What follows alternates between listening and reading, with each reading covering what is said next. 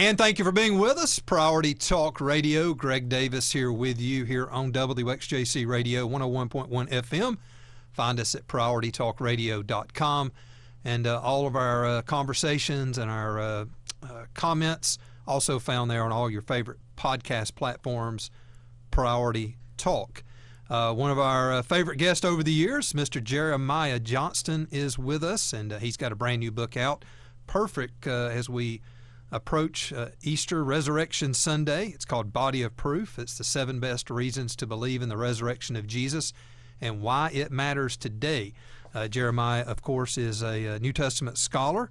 He's a president of the Christian Thinkers Society. He's written uh, about a dozen or so books. He's been all over national television and radio platforms and uh, been with us several times over the years. And Jeremiah, after all that, how you doing, my brother? Good, to, good to uh, oh, hear man, from you. It's so great so great to be talking to you, Greg. I always love our conversation.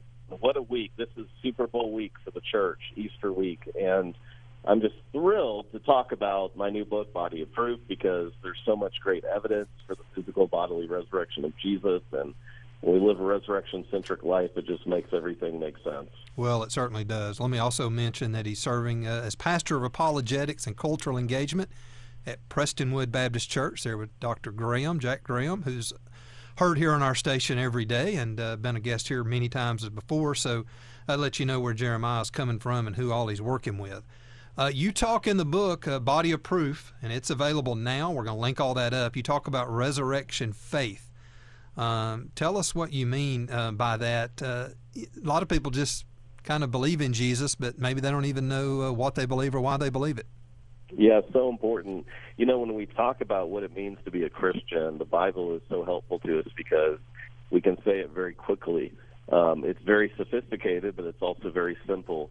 To be a Christian is to believe that Jesus um, that Jesus died for our sins according to the Scripture, and that He rose from the grave after three days according to the Scriptures. We get the gospel in First Corinthians chapter 15, verses three through seven. That includes the empty tomb, that includes the appearance traditions. But the gospel, every time the gospel comes out in the New Testament, Greg, it's the deity, the death, and the resurrection of Jesus. That's God's perspective on it. Those are the facts that are relate to the gospel. And what what I mean by resurrection faith is there is no faith that is Christian that does not include the physical bodily resurrection of Jesus. In other words, you can't be a Christian if you don't believe Jesus physically bodily rose from the grave. That's that's part and parcel to the Christian movement. And unfortunately, uh, there are many Christians who want to be Christians, but they're a little bit wishy-washy mm-hmm. when it comes to the evidences and if they really believe Jesus physically bodily rose from the grave. This was a non-negotiable in the early church, and it's the only reason the church exists today. Christianity would have uh, would have disappeared were it not for the fact of Jesus' resurrection. Yeah, you use the word clumsy in, in describing how most Christians are on the on their resurrection faith. I thought that was a great word. Uh, we sort of know it, but we don't really have a great handle on it. And for it to be the uh, the pinnacle, the the non-negotiable of our faith, we really ought to know uh, that for sure that it happened and see the evidence and and the proofs of it. And so that's what you do in this book. Um, now, there's 300 passages on the resurrection in the New Testament, the book of Acts. It's all through the book of Acts. Um, why was this? Not why, but tell us how important. Of course, it was important. Tell us how important this resurrection faith was to the early church, especially compared to the emphasis that we put on it in today's church. You know, it really is important, Greg, but I also think it's understudied today. I think yeah. it's underpreached. I think it's under taught. And I just want to be clear about this because it is all important to us, certainly. But I don't think we reflect that in modern Christianity like we need to. When you think about there's only 260 chapters in the entire New Testament, and we have 300 occurrences of resurrection. Think about this the promise that we're given as followers of Jesus with more frequency in the New Testament than any other promise is the promise of John 14, 19. Because Jesus lives, we will live also. That promise is given more than any other promise to us as believers that because Jesus is factually and physically alive today, you and I are going to live forever with him in a physically resurrected body. And let me tell you something there were 28 different Messiah figures in Judaism.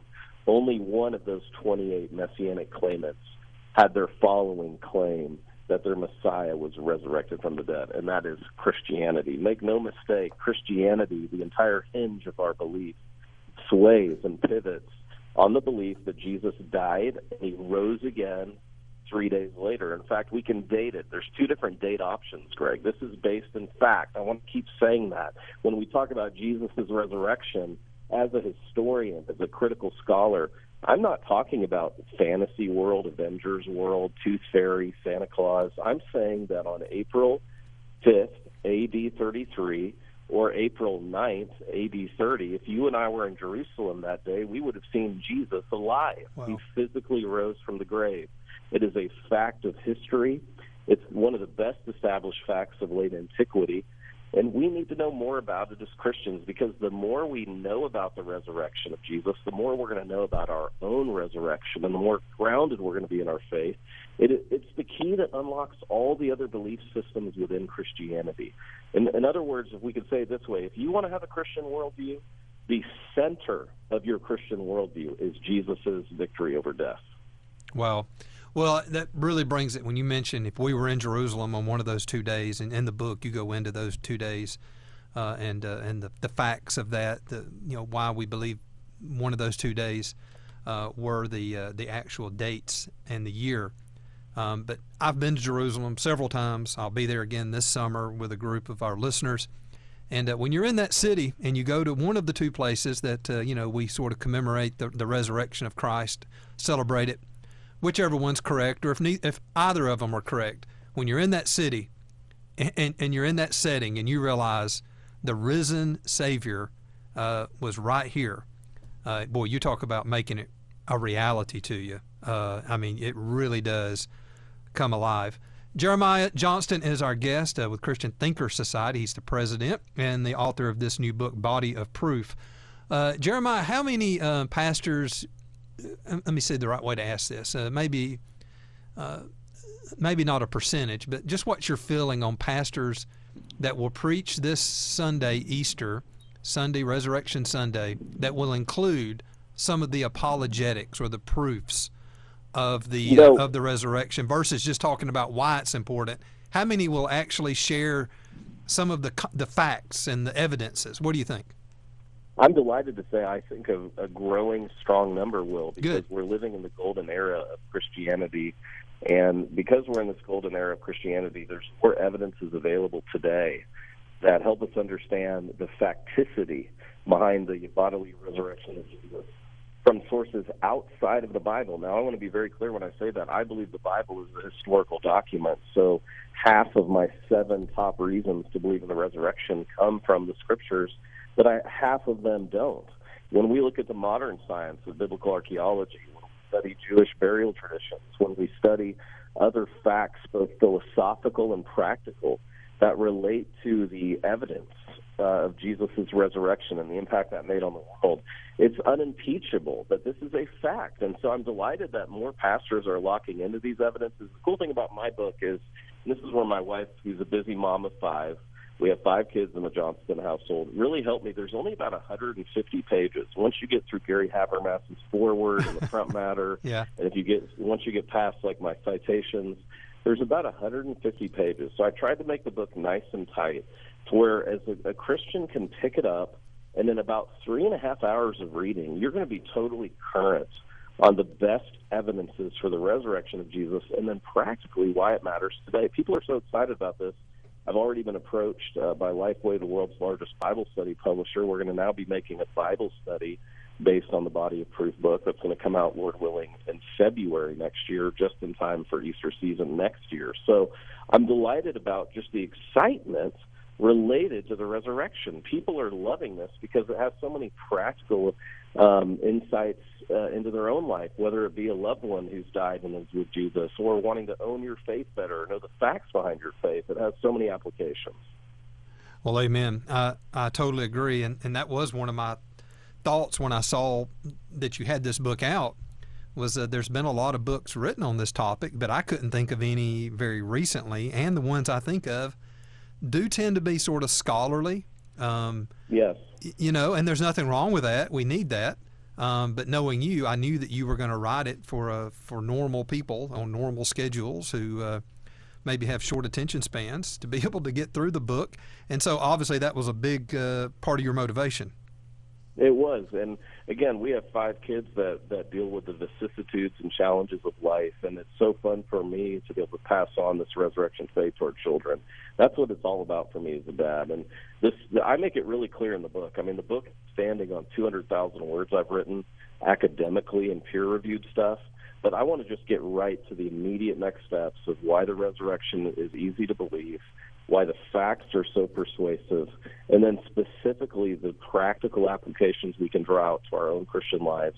Because remember, Paul, after 57 magisterial verses in 1 Corinthians 15, in verse 58 says, Therefore, because of everything I've just told you about the resurrection of Jesus and your resurrection, he says, Be strong be immovable, always be abounding in the work of the Lord, knowing that your labor in the Lord is not in vain. So this teaching will actually strengthen our lives and our walk with Christ. It will strengthen our families. It will even make us immovable. Well, it certainly will. And you know, I mentioned uh, one of the two the, the two places in Jerusalem, and uh, you've got a chapter in the book on that. Of course, I didn't mention that, the Garden Tomb and the Church of the Holy Sepulchre. So uh, those that are interested in um, maybe where did was Jesus uh, buried? Uh, and where did he rise? Uh, you've got information on that. We're going to take a break and we'll come back on the other side. And Jeremiah, when we come back, I want to get into some of these reasons that you give us. You, you give the seven best reasons to believe in the resurrection of Jesus, and we've mentioned them, but maybe we'll get a little bit more specific when we come back Absolutely. on the other side. Jeremiah Johnston is our guest. Body of Proof is the name of the book, and he is the uh, president of the Christian Thinkers Society. Hang on, and we'll come right back. And we return with our special guest uh, for this hour. Jeremiah Johnston is with us. He's president of the Christian Thinkers Society and also uh, author of this wonderful new book. I cannot recommend it high enough Body of Proof The Seven Best Reasons to Believe in the Resurrection of Jesus and Why It Matters Today. And the why is always uh, very, very important. Uh, Jeremiah, how do you prefer people to get the book? Uh, do you have a particular website you like to point people to, or just uh, wherever books are sold? Give us some Thanks advice. for asking. Um, they've actually everywhere has just been restocked. It was wild. They actually ran out of copies the day it was printed, the day it released. But I'm delighted that everybody's been restocked. So wherever you buy books from, it's available. There's an audio book version that I personally narrated. I'm kind of fanatical that I don't know why every author doesn't narrate their own book, but I narrate all mine. So it's audible. It's available anywhere audiobooks are purchased, and of course the paperback, and then the version is available as well anywhere you buy books. So it is out there, and I tell you what, it, it, may not have enough time as a pastor to do that this week. Um, but you could order now, and probably by the uh, the Sunday following Resurrection Sunday, you could give every family in your church one of these books. I think that would be something on wow. Easter Sunday to say, hey, come back next Sunday and we're going to have a book for you with the seven best reasons to believe in the resurrection of Jesus and just have them ready. And boy, you talk about getting people to come back. You give them a free gift, a free book. Sure wouldn't hurt anything. Uh, Body of Proof That's is right. the book, Jeremiah J. Johnston. All right, uh, you give the seven best reasons, Jeremiah. So just sort of maybe summarize these reasons for us. And how, how'd you get yeah. to seven? Absolutely. Well, seven is God's number, so I just thought it sounded great. There you there's go. actually nine. there's actually four elite reasons. I, the book is so fun. There's four parts to it, but I actually end with two additional what I call frontiers in Jesus research. You know, I'm hoping that someone's going to read this book and say, "Hey, I want to go get my doctorate on one of these two reasons that Mm-hmm. Jeremiah adds at the end." So there's actually nine, but the seven best reasons, and I just I love to just give them first all seven, and then if you feel led to dive into one or two, I'm happy to do that. All right. But number one, the resurrection of Jesus, make no mistake, is the only way we ultimately make sense of the suffering in our lives. This is Romans eight eighteen. For I consider that the suffering of this present time are not worth comparing with the glory that is to be revealed to us. Paul lived every day in the light of the resurrection, where he was able to say, you know, to be with Christ is better. Number two, I believe in the resurrection because Jesus he foretold it. He called his shot. If the early church had a hashtag, it'd be hashtag on the third day. By the way, all of Alabama. If you don't know what a hashtag is by now, Greg and I cannot help you. but if the early church had a hashtag, it was on the third day. On the third day, I love that hashtag. They, on the third day. it. Yeah. Jesus had this phenomenal way of taking Old Testament passages and applying them to himself. He takes Hosea 6, 2 and 3 that says, On the third day he will raise us up. Jesus takes that passage and he shares it in Mark 8:31, Mark 9:31, Mark 10:33 and 34. Three different times Jesus predicts his violent death and resurrection, and that's why Paul in 1 Corinthians 15:4 says that he was raised on the third day according to scriptures. Number 3, Jesus demonstrated resurrection power, meaning he was able to raise others uh, who had died. Mark 5, Jairus' daughter. Mm-hmm. Luke 7, the widow of Nain's son. John 11, of course, that great passage on Lazarus. Number four is so fun.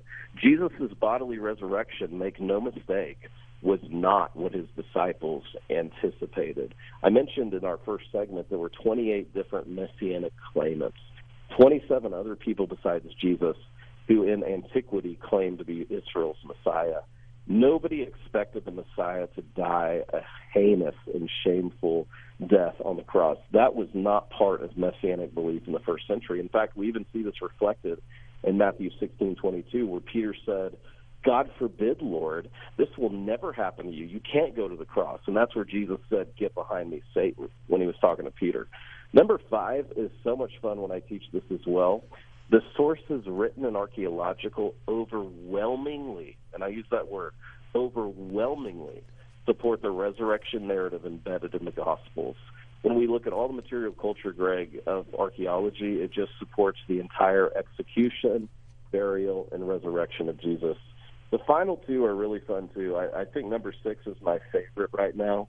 It's the only convincing. Jesus' resurrection is the only convincing explanation for the conversion of those who did not follow Jesus during his earthly ministry. I'm appealing specifically to his brother James, who was a skeptic of course, Saul was a murderer of Christians. Um, and then finally, number seven, it's the only convincing explanation for the historical fact that everywhere the Christian faith goes and is embraced, culture is dramatically changed and made better.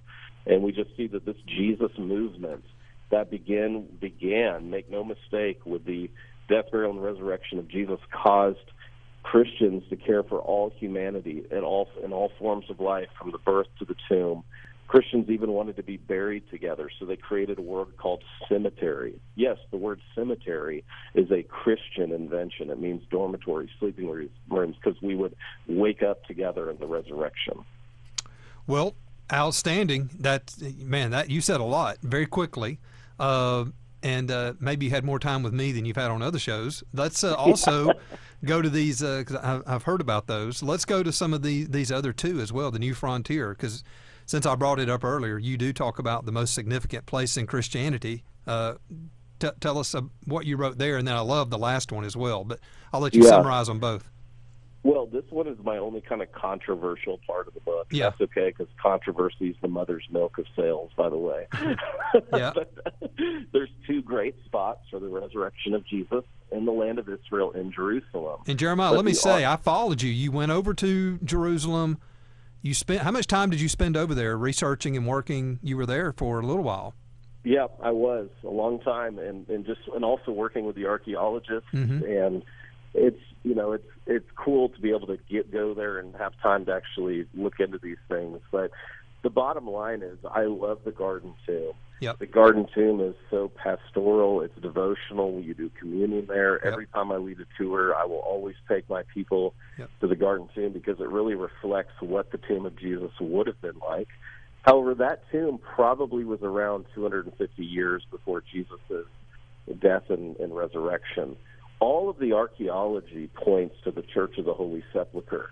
And it almost, you know, nothing about it seems right to us moderns yeah. um, because it's within the city walls. Jesus was crucified outside the city walls. Well, the, the city has expanded, of course, since the reign of Tiberius. And as a result, it's hard to see it in our mind's eye, but I go in and just about 2,600 words into all of the latest archaeological discoveries. In fact, the most recent being the actual tomb of Jesus, which was opened by the way, for a period of 60 hours, which was unbelievable because there are six different denominations that have yeah. quote unquote ownership over the Church of the Holy Sepulchre. So the archaeology is just fabulous, and uh, it's amazing that we can go all the way back to the second century, pointing at the Church of the Holy Sepulchre as the likely spot of not only the resurrection but the crucifixion as well. Well, I, I think you make you, you say it just right, and when you when you do go to the, to the Jerusalem Museum and you look at the model of the uh, the city from Jesus' day, and you start looking at the path. Um, it does make a lot of sense. The Church of the Holy Sepulchre, of course, we'll never know on this side 100%, but uh, but I've got to lean that way with you. And then finally, um, as your bonus reasons, your, your new frontier, you say if the disciples invented the story of Jesus' resurrection, they did a terrible job. yeah, I love arguing about the resurrection this way. And by I mean arguing, just stating our case, giving the case for the resurrection. Because, Greg, if you and I wanted to invent a fake religious belief system in the first century, we would not have invented Christianity. Right. First off, we would not have had our Messiah die on the cross because death by crucifixion is so shameful it's not even described by Roman historians. In fact, the most detailed explanation we have of death by crucifixion of all antiquity comes out of the biblical gospels. A lot of people don't realize that. Number two, we would never invent our Savior rising from the dead to take on his physical body again because we would be so influenced by the Platonic notion of the immortality of the soul. We would think that the body was evil, something to throw off. Our souls needed to arise out of our bodies. So we wouldn't have gone to that talking point. And make no mistake, we would never have chosen females to be the original witnesses of the empty tomb that is a very key term because we just don't realize how mistreated women were in the first century world. We don't realize how mistreated young women were, especially. So we wouldn't have gone on that talking point. In this chapter, I go through all the ways in which you know, we wouldn't give all these embarrassing details. It's the criteria of embarrassment. You know, people that write history tend tend to make the victors look really good and you know you don't really hear about their flaws very often. Well the gospels actually reflect the way it really was. Why are the gospels written this way? Newsflash because that's how it really happened. Outstanding outstanding. Um, now this book isn't just for um, church going folks although this will certainly firm up your faith your resurrection faith um, but uh, this would this is an outstanding book just to give to someone who maybe is skeptical of Christianity, skeptical of Jesus. And uh, instead of having all these other conversations about all of these other uh, peripheral issues concerning Christianity, if you can just simply convince someone that G- that the evidence is there that Jesus rose from the dead, you, you will have won them over. Is that correct? And That's what correct. do you hope skeptics may take away from the book? Absolutely, absolutely, Greg. I think that is such an important point because, again, the whole goal of this book is to solidify the faith of believers and to evangelize people that are are not believers yet. And if we can get the resurrection of Jesus right, the whole faith rises and falls on the resurrection of Jesus. You know, I answer, you know, as an apologist, all kinds of questions. This is really the the the answer that answers all the other unanswered questions. If Jesus rose again from the dead, God's got this we can trust them with all our unanswered questions too. Amen. Amen. Jeremiah Johnston, the name of the book is Body of Proof, and uh, we want to encourage you. Uh, go order it right away. You've been hearing me talk about it all week long and pointing up to this conversation. And if you haven't already, I just can't encourage you enough. It's got all the latest uh, archaeological uh, evidence in it. Um, you know, you can read books from 30, 40, 50 years ago, and those are great as well, but this does have updated information in it the archaeological uh, uh, you know uh, updates are always happening in Israel and in the city of Jerusalem, and so uh, this has got that most up to date information in it as well. Uh, Jeremiah, it's always a pleasure for us to have you. We so appreciate what you do, and I want to encourage everybody to find Jeremiah on social media and follow him. He's always putting out great apologetical information, defense of the faith, and got got a uh, five kids as well that you can keep up with. Also, uh, Jeremiah, tell people how to follow you consistently. You know what? If you go to our website, ChristianThinkers.com, it links to me on Instagram. I'm at underscore Jeremiah J, and our website has a blog, and we've got a great YouTube channel as well. And I just can't thank you enough for having me on, Greg. I love everything you're doing, and it's always an honor to talk to you. Absolutely. Jeremiah Johnston, Body of Proof we can't recommend it to you high enough. Jeremiah, thank you, brother, and uh, everybody. We appreciate you visiting with us, and uh, hopefully encouraged everybody out there. We do hope.